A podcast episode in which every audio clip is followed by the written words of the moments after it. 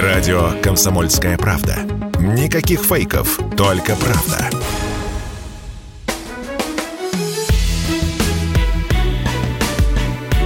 Бофт знает. Здравствуйте, друзья! В студии радио «Комсомольская правда» Иван Панкин. На связи по скайпу традиционный Георгий Бофт, известный российский журналист и политолог. Георгий Георгиевич, здрасте. Здравствуйте, Иван. Э, хотите, я вас озадачу вопросом? Неожиданно Попробуйте. совершенно. А когда начнется настоящая война? Как вы считаете? Чего это вы молчите? Настоящая с кем? С Украиной, разумеется. А, с Украиной Да. в апреле. В апреле. В апрелька середина уже. Я почему Ну, говорю, война апреле- слово запрещенное, секундочку. У нас военная спецоперация. Так вот, когда она уже развернется в, в по-настоящую операцию, скажем так, я это все к чему вообще начал этот разговор? У нас э, Не- еще одно Не российское позже- село обстреляно. Не позже, не позже, чем с горизонтом две недели. Мгм. Просто у нас еще одно российское село обстреляли со стороны украинской, э, стороны украинской территории, я имею в виду. Белгород уже несколько раз пострадал, слава богу, Да. жертв нет. И поэтому в этой связи у меня некоторые вопросы возникают. Да. Причем Плюс это Коношенков- сделано, это сделано на следующий день после того, как э, российская Минобороны заявила, что если не прекратятся э, подобные действия и удары, и теракты по российской территории, то оно нанесет удар по центрам принятия решений. Вот, вот. Пострадала Брянская область. Коношенков, официальный представитель Минобороны, как раз и сказал, да, что будет, будут нанесены удары по центрам принятия решений. У нас вообще-то идет ну, вот это вот боевые действия, то, что нельзя называть словом из пяти букв, а, военная спецоперация. Гибнут люди. Я тогда не понимаю смысла, почему они до сих пор этого не сделали. Может быть, надо было это сделать уже после того, как в первый раз на территорию Белгорода залетели два вертолета. Может быть, уже А что- тогда надо было это А что сделать? надо, по-вашему, сделать? Ну, уже, по-моему, Коношенков объявил по центру принятия решения нанести удар. Почему не наносится? Я просто логики не понимаю. Вы объясните, Ну, вы, вы Э, взрослый, давайте- умный человек. Давайте, Объясните мне. давайте, да, не волнуйтесь, давайте поищем логику вместе. Давайте. А, а, э, Коношенков, который представляет э, российское Минобороны, каждый день нам сообщает о высокоточных ударах по, значит, не только по военным объектам, но и по там штабам всяким и так далее. Э, Я не знаю, так сказать, вот является ли это центром принятия решений или нет, какой-то штаб там, например. Вот. Э, Поэтому, видимо, речь идет о каких-то политических объектах тогда, если это не те центры э, принятия решений, штабные объекты, назовем их так, которые, которым наносят э, российские войска, тогда это, наверное, политические центры.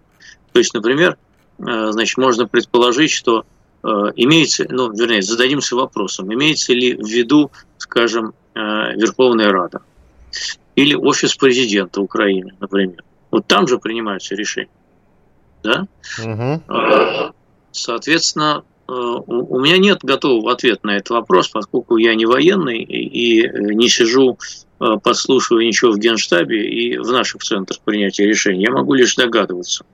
А, Но в то же время э, вот э, такие удары, конечно, по политическим объектам, как например, по центру Киева, да, э, наверное, это какая-то уже другая стадия военных действий. Это, наверное, уже действительно не спецоперация а то, что вы называете словом, которое нельзя называть. Вот.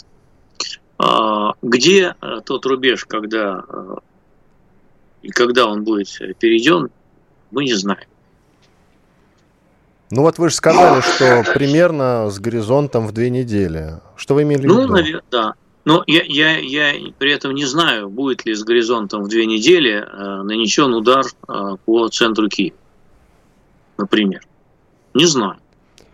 И никто не знает из нас, э, вот, которые сидят вне Генштаба и вне наших центров принятия решений.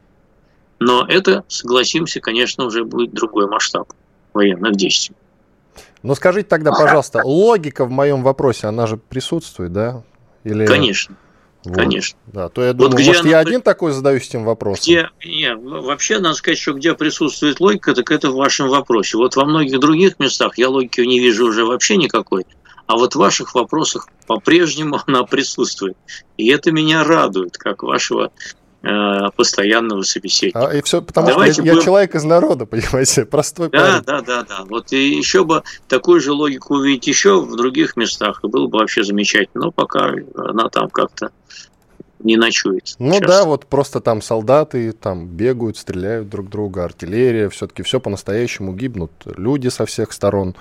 А как бы это же можно решить этот вопрос буквально, я не знаю, за пару мгновений. Мы боимся каких-то последствий. Мы я как, не знаю. Каких мы я еще последствий знаю, боимся, Георгий Георгиевич? Вот просто я не понимаю, каких, каких, как, каких последствий? Я не знаю, как, я не знаю, как решить этот вопрос за пару э, моментов, как вы говорите, честно говоря.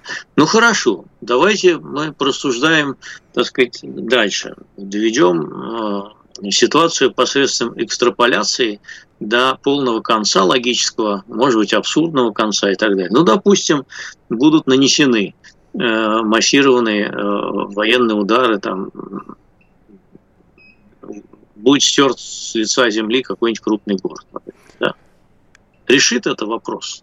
Так с крупными городами уже, по-моему, вопрос решен. Там в Харькове, сами знаете, что в Мелитополе. Ну, нет, ну, ну, ну, ну согласитесь. Давайте следовать официальной версии Минобороны, что мы не наносим э, целенаправленно. Не наносим, ударов. а при чем тут ракеты перехватываются с обеих сторон, они падают в том числе Падает. на жилые Хорошо. объекты. Значит, чтобы жилые объекты не страдали, надо перестать стрелять. Так, это невозможно, наверное. Да. Вот, э, но э, понимаете, как э, а что решит вот воен, массированный военный удар в плане политического урегулирования? Оно может решить, например, прекращение сопротивления да, военного. А, но, судя по всему, у а, противоборствующей воюющей стороны еще достаточно сил для того, чтобы его продолжить. А, но в долгосрочном плане принесет ли это мир? Вот, не знаю. Не знаю.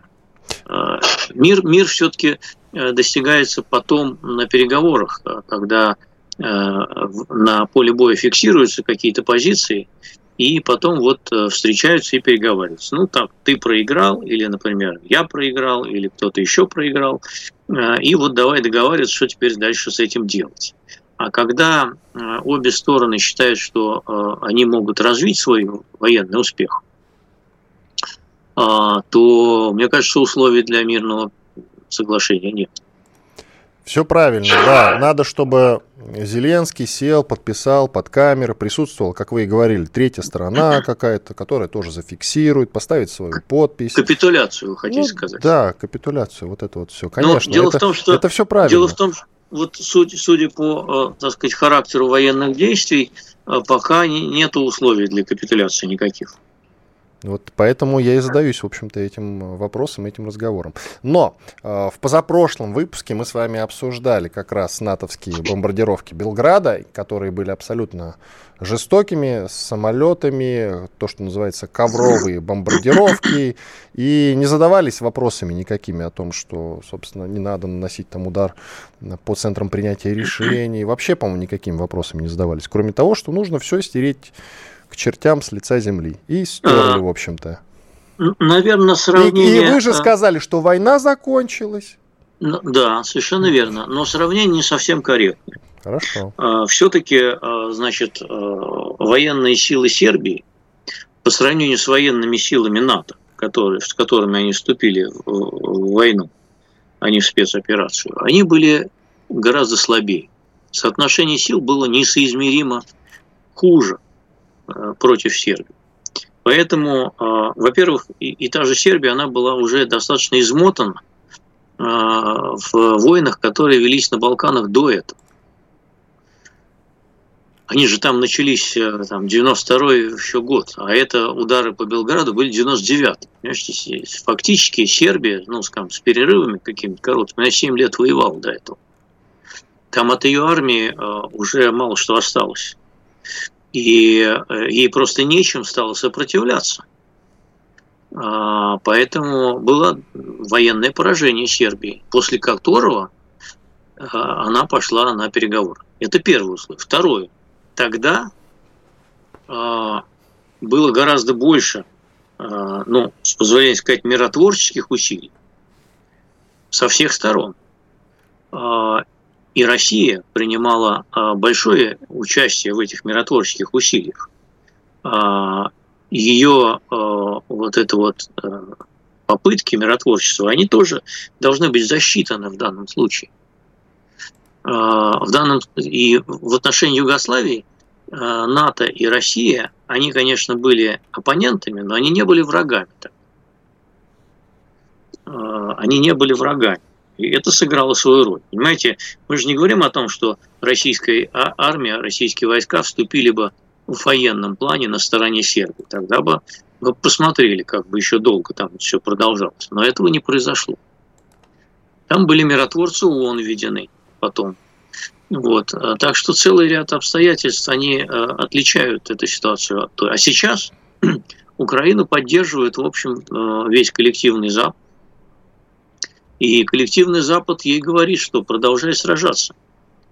Не надо заключать мирного соглашения. Фактически они ей говорят так.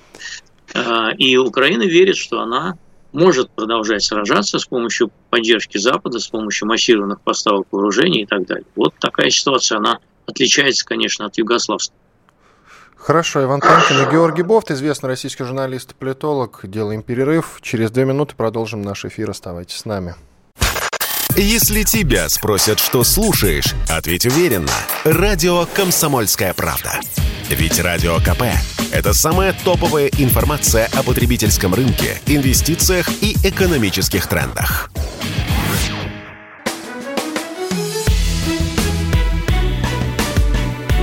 Бофт знает –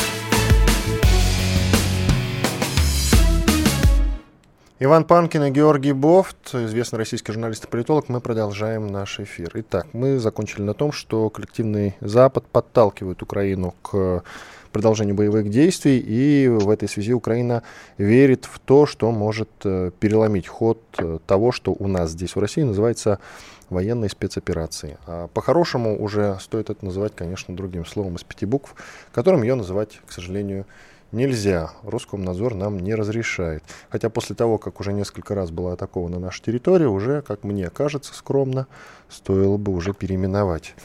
Может быть, и не всем так кажется из официальных лиц. Хотя терять, по-моему, уже совершенно нечего. Вы не находите, Георгий Георгиевич?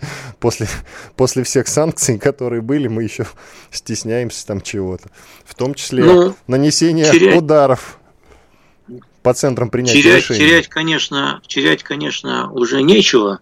С другой стороны, еще и не все санкции до конца исчерпаны, хотя трудно себе представить, что еще может быть. А что еще может быть? Давайте пофантазируем на заданную тему. Вы знаете, каждый день приходят какие-то новости. Вот сегодня там какая-то компания, которая владеет шрифтами в Microsoft, да, она сказала, что какие шрифты будут русским недоступны. Понимаете, а, вот дошли до шрифтов уже.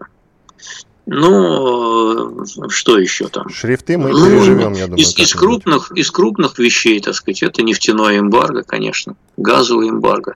Но пока для этого э, у Запада нет, э, так сказать, условий, они пока не заместили нашу нефть и газ, но э, пока это все происходит на уровне отдельных компаний нефтяных, например, которые прекращают закупки нефти у России в произвольном порядке, в порядке, так сказать, инициативы снизу. То есть э, многие фирмы, но это мы уже видели, в общем, на протяжении пол, полутора месяцев последних, что многие фирмы, они самостоятельно принимают решение об отказе сотрудничества или работы в России, или приостановке деятельности, хотя их деятельность, там, и торговля, вот их э, продукция, она никак ни под какие санкции не подпадает. Поэтому предвидеть себе масштаб, э, так сказать, куда это все придет, скажем, к середине или к концу года, я, честно говоря, уже отказываюсь. Не знаю. Я уже не знаю, куда это придет. Хорошо. Георгий Георгиевич, а как вам радикальные мнения, вроде тех, что высказывает, например, депутат и экономист Михаил Делягин, который говорит, ну вот идут боевые действия, а мы до сих пор еще не отрубили их от газа и нефти. Ну вот, ну идут боевые действия. Они, значит, у нас золотовалютные резервы нагло воруют, отнимают имущество у наших сограждан. Абсолютно незаконно.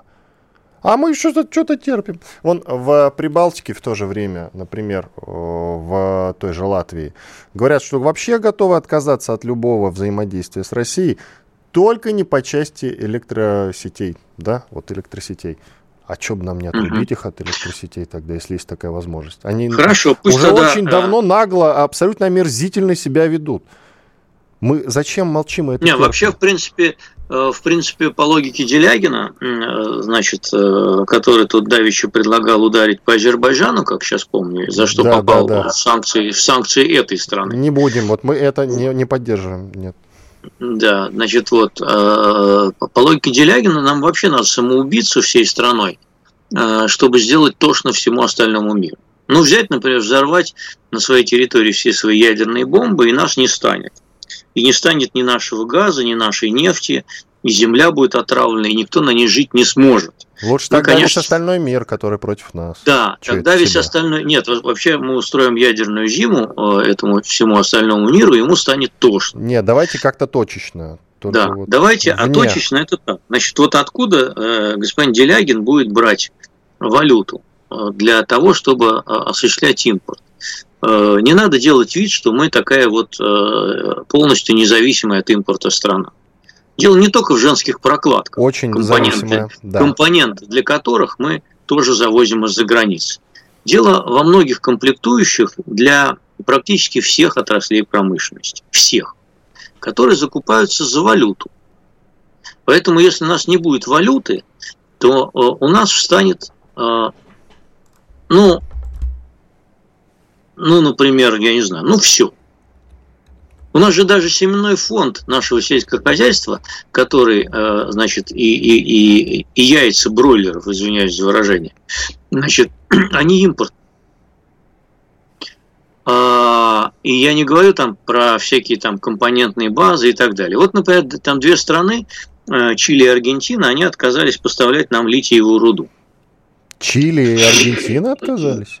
Чили и Аргентина как оказались... Эта новость прошла мимо меня. Но это, наверное, под воздействием США. Я вам сообщаю, я вам сообщаю ее.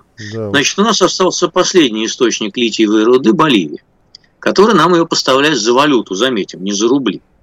Вот, если Боливия прекратит э, нам поставлять литиевую руду, у нас не будет э, компонентов для э, того, чтобы производить э, литиевый аккумулятор. Никель, литиевый аккумулятор. Вот. А, я не думаю, что Делягин осознает масштаб этой проблемы, э, миля своим языком а, и э, выдавая в воздушное пространство глупости, которые он выдает. Вот. Мы, например, не производим в достаточном количестве даже подшипников. Э, мы производим примерно, не помню точные цифры, но примерно там, десятую часть или там, чуть больше от необходимой нам э, потребности. Это в один день не сделается. Мы сейчас, конечно, встанем все раком и будем просто замещаться по всем направлениям, вот, но на это уйдет не один год. Вот, э, в течение которого нам нужно будет что-то продавать вовне, чтобы какими-то окольными путями из этого вовне э, покупать необходимый нам импорт, пока мы полностью не, не импортозаместились и не стали авторки в экономическом плане. Вот. А, а пока я предлагаю господину Зелянину заткнуться, значит, и глупостями своими воздушное пространство не потрясать. Что-то вы грубый, Георгий Георгиевич. Ну, я не люблю дураков. Ну ладно, хорошо. Значит, ва- ваши возражения приняты, что называется. Нам пишут. Здравствуйте, Георгий Георгиевич. Как вы думаете, когда это все закончится и чем? Ну, в общем-то, мы косвенно на этот вопрос уже ответили. Э, непонятно. Когда Чем ну, понятно нашей победы? Почему? Мы, мы, уже давали, мы уже давали прогноз э, в зависимости от интенсивности военных действий.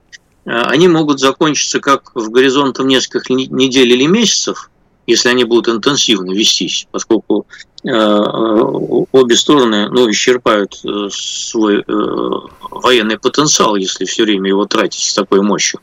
Либо же при переходе к позиционной стадии, позиционной войне, вот позиционная война – это такой термин, устоявшийся, который не подпадает под определение Роскомнадзора, значит, это может длиться годами. Вот годами же с 2014 года длится военное противостояние в Донбассе. 8 лет уже ровно, причем сегодняшний день считается точкой отсчета, Да. 14 число. Да. да. Ну вот, значит, и э, годами может длиться и позиционное противостояние между Россией и Украиной э, в случае, если, например, российские войска зафиксируют свои военные позиции вот на нынешнем, скажем, на нынешних, скажем, рубежах. Э, это э, то, что уже получило название Донбасс плюс. Там Херсонская область, примыкающая к Крыму, еще некоторые районы и так далее. Э, Там, так сказать, до недавних пор было такое относительно, относительно до недавних пор э, пророссийское настроенное население. Вот, э, там уже создают где-то местные администрации. Э, В этом можно увидеть какие-то намеки на то, что вот наши войска там собираются сдержаться надолго. Ну, конечно, мы не знаем их планов в полной мере. И все будет зависеть, конечно, от военного противостояния пока, а не от переговоров. Но еще раз говорю, что для переговоров, мне кажется, полноценных пока военные условия не созрели. Хорошо, а что это мы с вами тут рассуждаем об этом? Давайте нашей аудитории вопрос зададим, что-то я сразу не подумал. Наносить ли удары по центрам принятия решений в Киеве? Да или нет? Пишите да или нет на номер телефона плюс 7 967 200 ровно 9702. Любым мессенджером можете для этого воспользоваться. Viber, Telegram, WhatsApp или посредством смс-сообщений. Еще раз говорю, да или нет. Напишите. И наш общий чат для сообщений подсчитает в процентном соотношении. Подведем итоги чуть попозже. Наносители удары по центрам принятия решений в Киеве. Идем дальше. Кстати, нам предлагают, вот пишут, если запретили Достоевского, вообще русскую литературу, мы должны запретить и Шекспира. Не будем этого делать, глупости повторять. Да и как можно запретить классику? Да? Рукописи не горят, к тому же, как Мне известно. кажется, не надо заниматься э, тем, чтобы копировать глупости одних людей и повторять их в другой форме. Да, согласен. Рукописи не горят, повторюсь еще раз. Итак, 7 миллиардов, прямо цифра дня, недели, даже и месяца. 7 миллиардов долларов Украине требуется в месяц. Еще раз говорю, в виде немедленной финансовой помощи для покрытия социальных выплат и заработной платы. Об этом заявил Зеленский председателю Еврокомиссии Урсуле фон дер Ляйен, когда он посетил Киев на прошлой неделе. 7 миллиардов э, долларов. Это реально будут ли выделять, как вы считаете, в Украине? Нет, такую сумму э, никто не будет выделять, э, тем более в месяц. Это сумасшедшие деньги даже для Евросоюза. Но при этом, конечно, Евросоюз и вот э, Международный, Международный валютный фонд тут э, недавно открыл очередную кредитную линию. И Америка тут военные поставки увеличивает. Но это именно военные поставки. Э, Я думаю, что после окончания военных действий, конечно, э, Украине будет оказана э, массированная экономическая помощь э, со стороны Запада. И также я думаю, что Запад будет ставить вопрос о репарациях. А, Этот вопрос, мне кажется, неизбежен.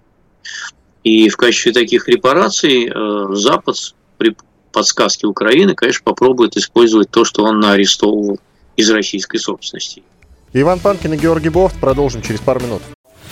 Если тебя спросят, что слушаешь, ответь уверенно. Радио «Комсомольская правда». Ведь Радио КП – это самые оперативные и проверенные новости.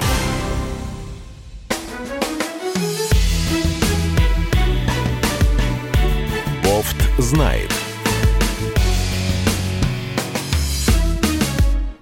Иван Панкин и Георгий Бофт, известный российский журналист и политолог. Мы продолжаем. Я напоминаю наш опрос, вопрос для нашего вопроса.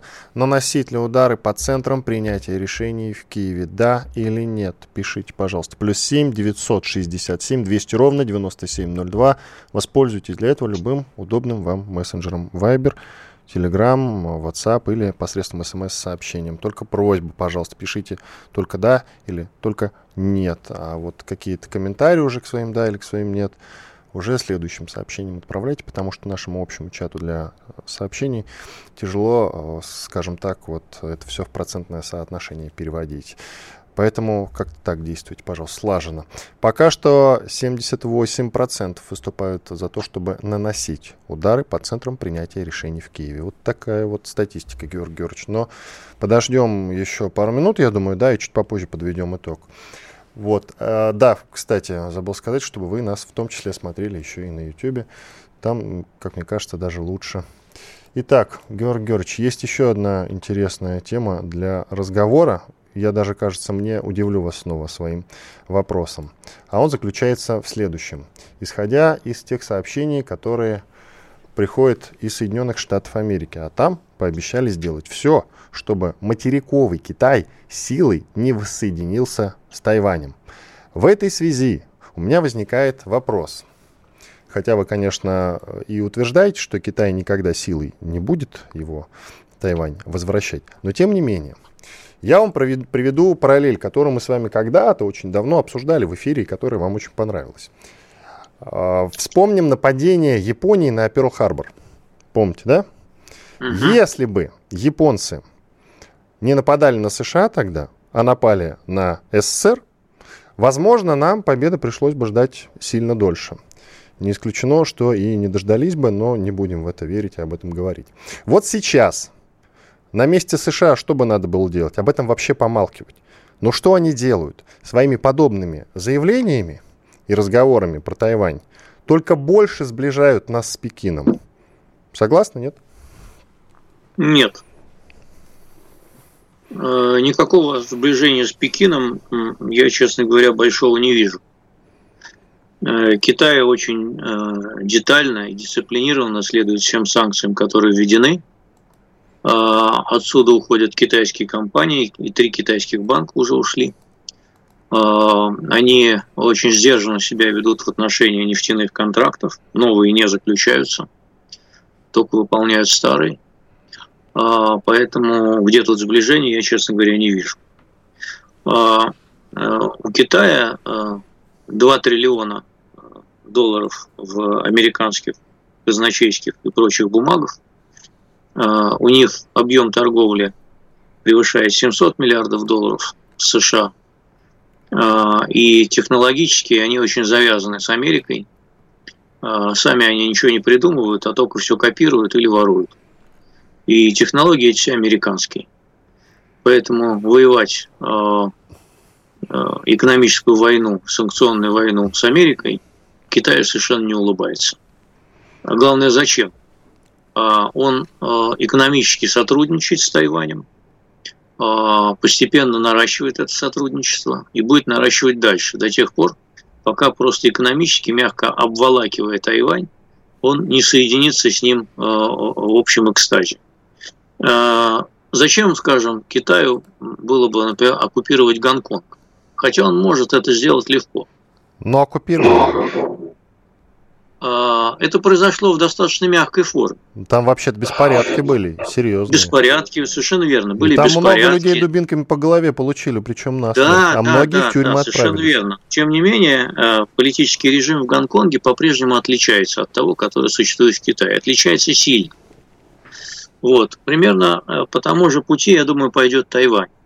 Э, время это 10-15 лет может занять. Но Китай терпеливая страна она рассчитывает э, на десятилетия и даже столетия. Поэтому я не думаю, что будет военная операция по оккупации Тайваня. Это дестабилизирует всю экономику мировую, дестабилизирует экономику Китая, дестабилизирует его экономические связи с Америкой, что ему на данном этапе пока не нужно. Скажите, пожалуйста, вот э, тогда что? В Китае, как мне кажется, тоже люди устают от коммунистического режима, когда они, китайцы, я имею в виду политики, элита, рассчитывают на десятилетия вперед, они, наверное, все-таки не закладывают тот момент, что, в принципе, настроение у людей-то могут за это время поменяться очень сильно, они захотят уже как-то по-другому жить. Китайцы, а как, как мне кажется, давно уже хотят как-то сменить режим, нет? Может быть, они и хотят по-другому жить, но а, благодаря высоким технологиям Китай наладил систему тотального а, контроля за поведением и даже умонастроениями а, людей. Кроме того, китайцы, китайцы это люди коллективные. Они, так сказать, и привыкли жить в коллективе, привыкли, так сказать, действовать в коллективе и так далее. Э, западный индивидуализм там не, при, не прижился и никогда не приживется, я думаю.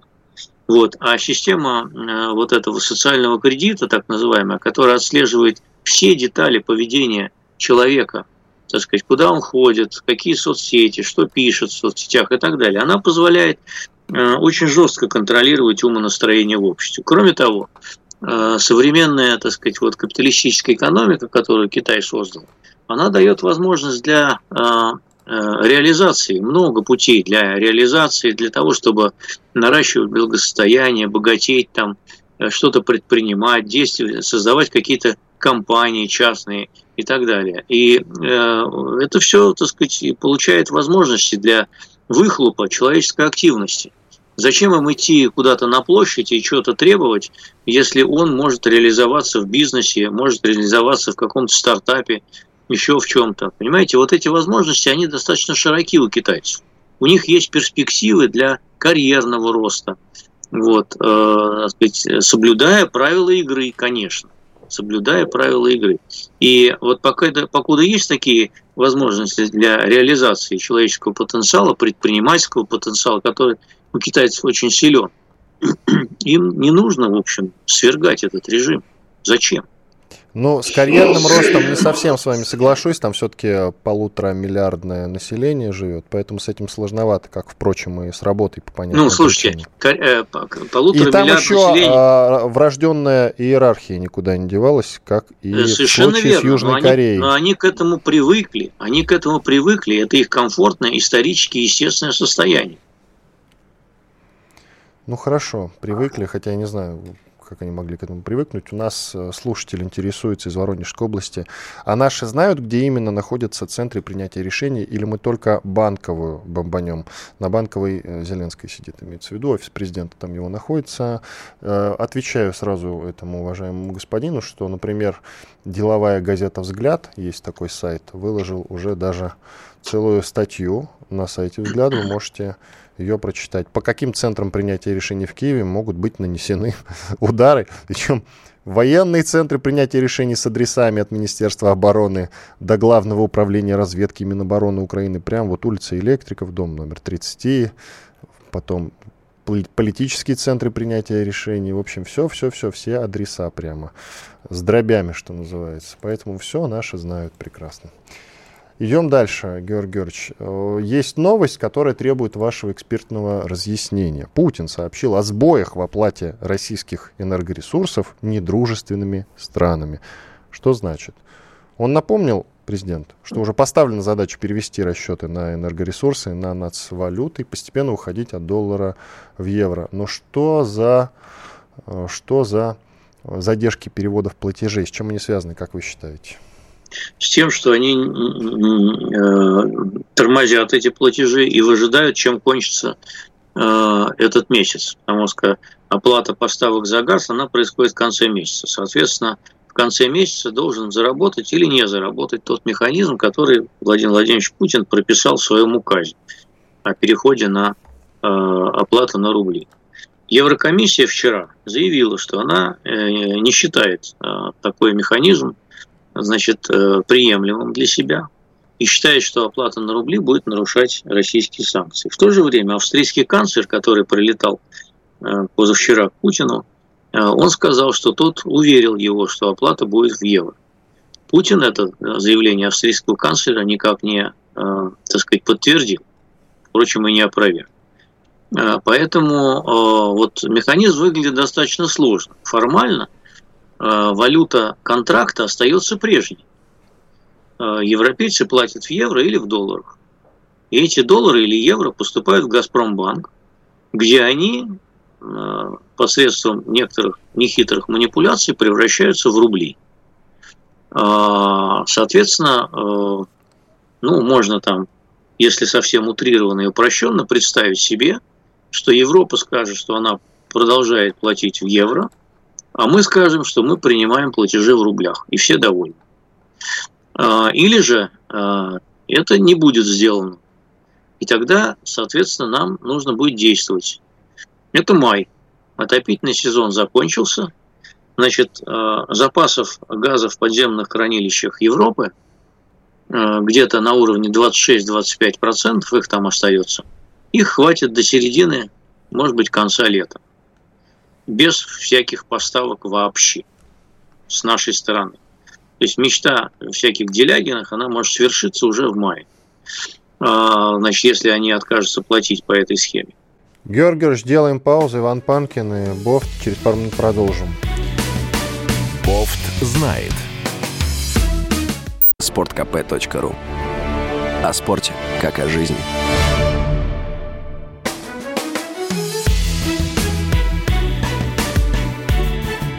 Знает. Иван Панкин и Георгий Бофт, известный российский журналист и политолог. Мы продолжаем. Георгий Георгиевич, вы же закончили мысль в конце прошлой части нашей программы. Я как раз был на связи с выпускающим звукорежиссером и не слышал вас. Насколько я понял, я закончил все, мысль. Все, все, Просто я вот последние слова уже ваши не слышал. Общался, повторюсь, с выпускающим звукорежиссером. Итак, подводим итоги нашего вопроса. Наносить ли удары по центрам принятия решений в Киеве? Да, 86%. Вот такие дела. Люди, люди выступают за радикальные меры, Георгий Георгиевич.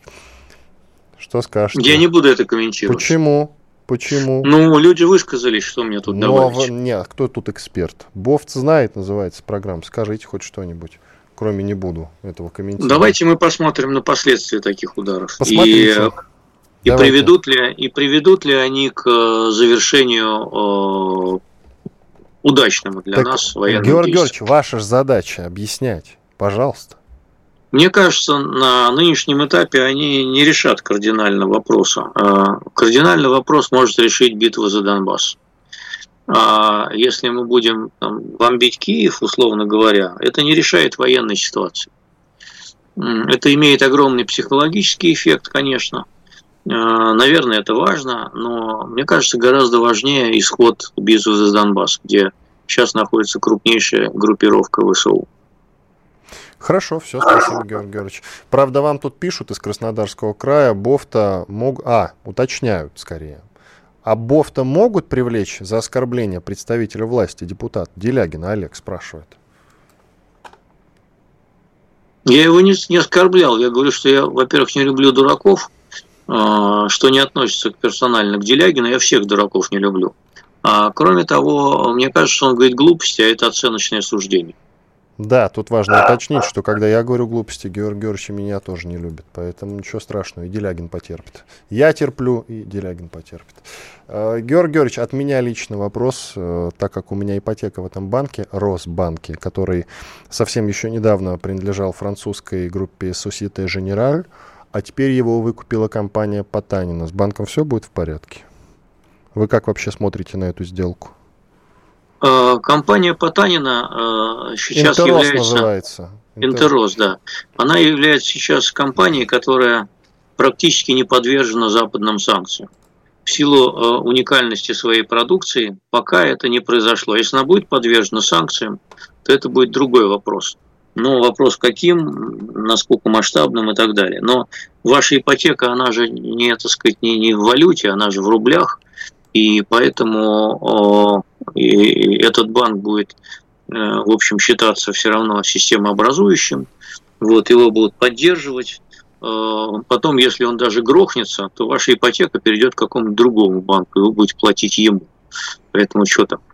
Это же в данном случае не проблема банка. Я Вашей все равно не хотел, Георгий Георгиевич. А, понимаете? представляете, Я было бы здорово, если, если, бы, если бы какой-нибудь банк грохался, а ипотека бы прощалась. Как было бы замечательно. Вот это было бы здорово.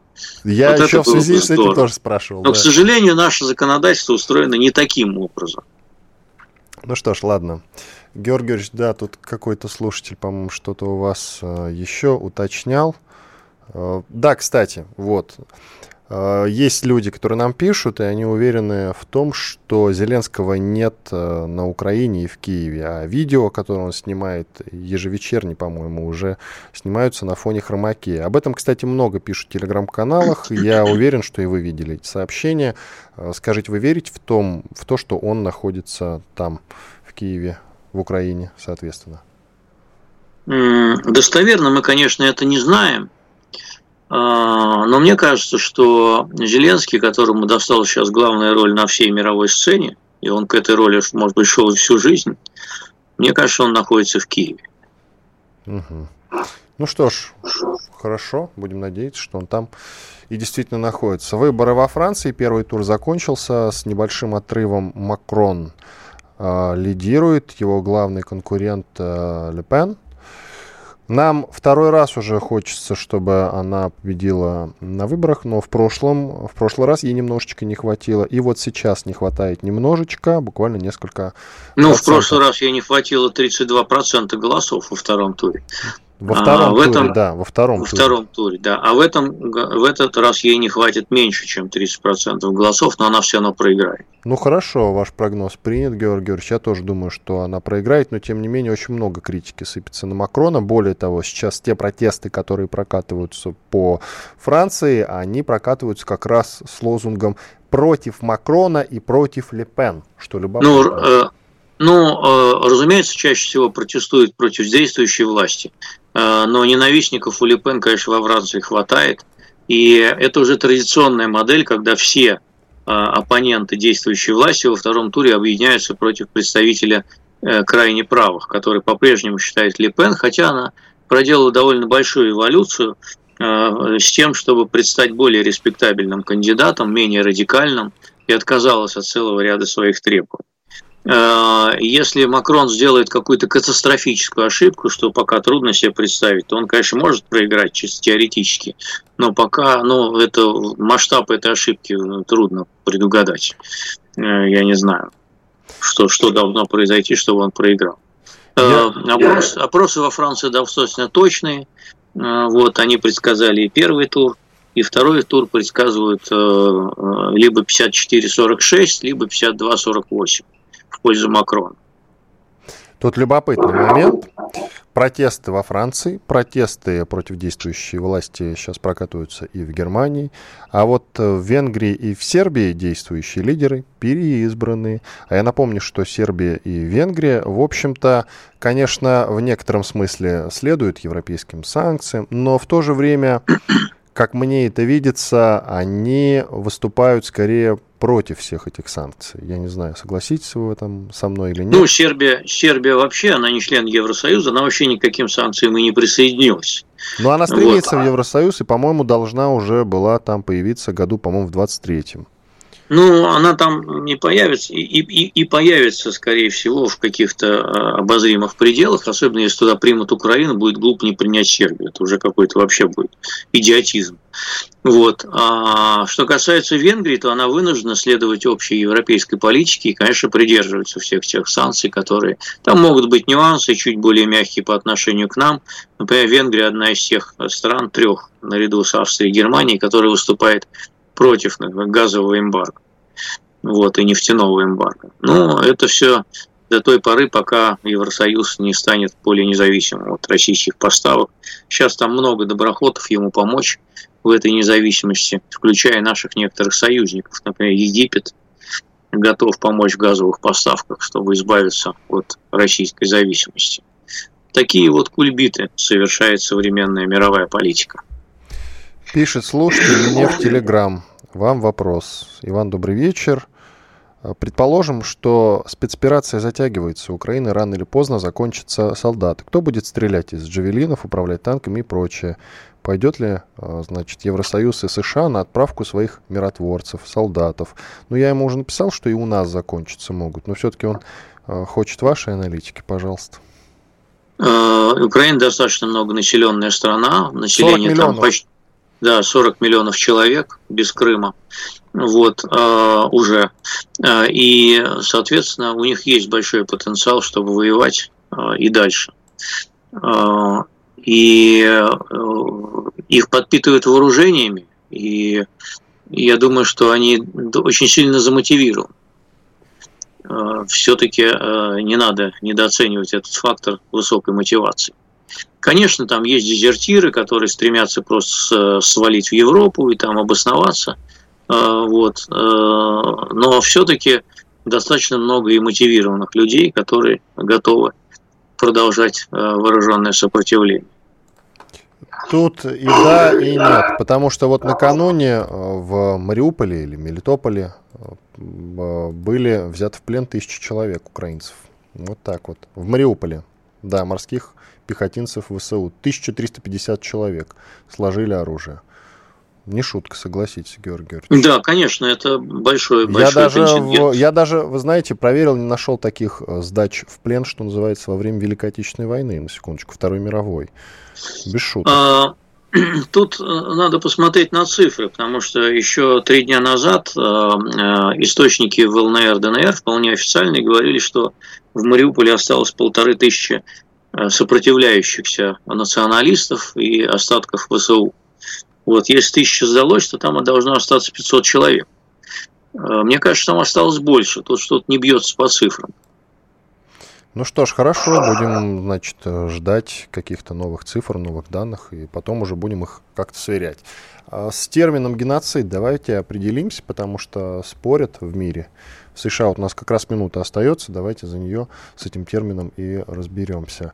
Итак, Россию обвиняют в геноциде украинцев, но пока, пока что как-то наполовину обвиняют, то обвиняют, то не обвиняют. Макрон как-то по этому поводу умалчивается. Ле Пен, например, та же вообще не считает это геноцидом, и в остальной Европе тоже как-то мнутся на этот счет. Байден потом уже пытался забрать свои слова назад. В США даже его значит, коллеги, сотрудники и подчиненные тоже брали свои слова назад и так далее. А, как тогда с этим термином быть, Георгий Георгиевич? Ну, знаете, секунд. политики затаскали и э, отчасти дискриминировали вот этот термин геноцид, который совершил, первоначально имел совершенно другое значение. Юридически это целенаправленное уничтожение по религиозному, национальному, э, этническому принципу целых групп населения. Ничего этого нет на Украине. Иван Панкин и Георгий Бов, спасибо, были здесь, остались довольны. Всего доброго. Офт знает.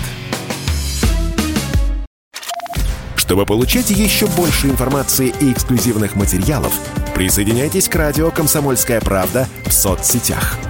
В отечественных социальных сетях. Смотрите новые выпуски на Рутьюбе, читайте телеграм-канал, добавляйтесь в друзья ВКонтакте, подписывайтесь, смотрите и слушайте – Радио «Комсомольская правда». Самая оперативная и проверенная информация в эфире и соцсетях.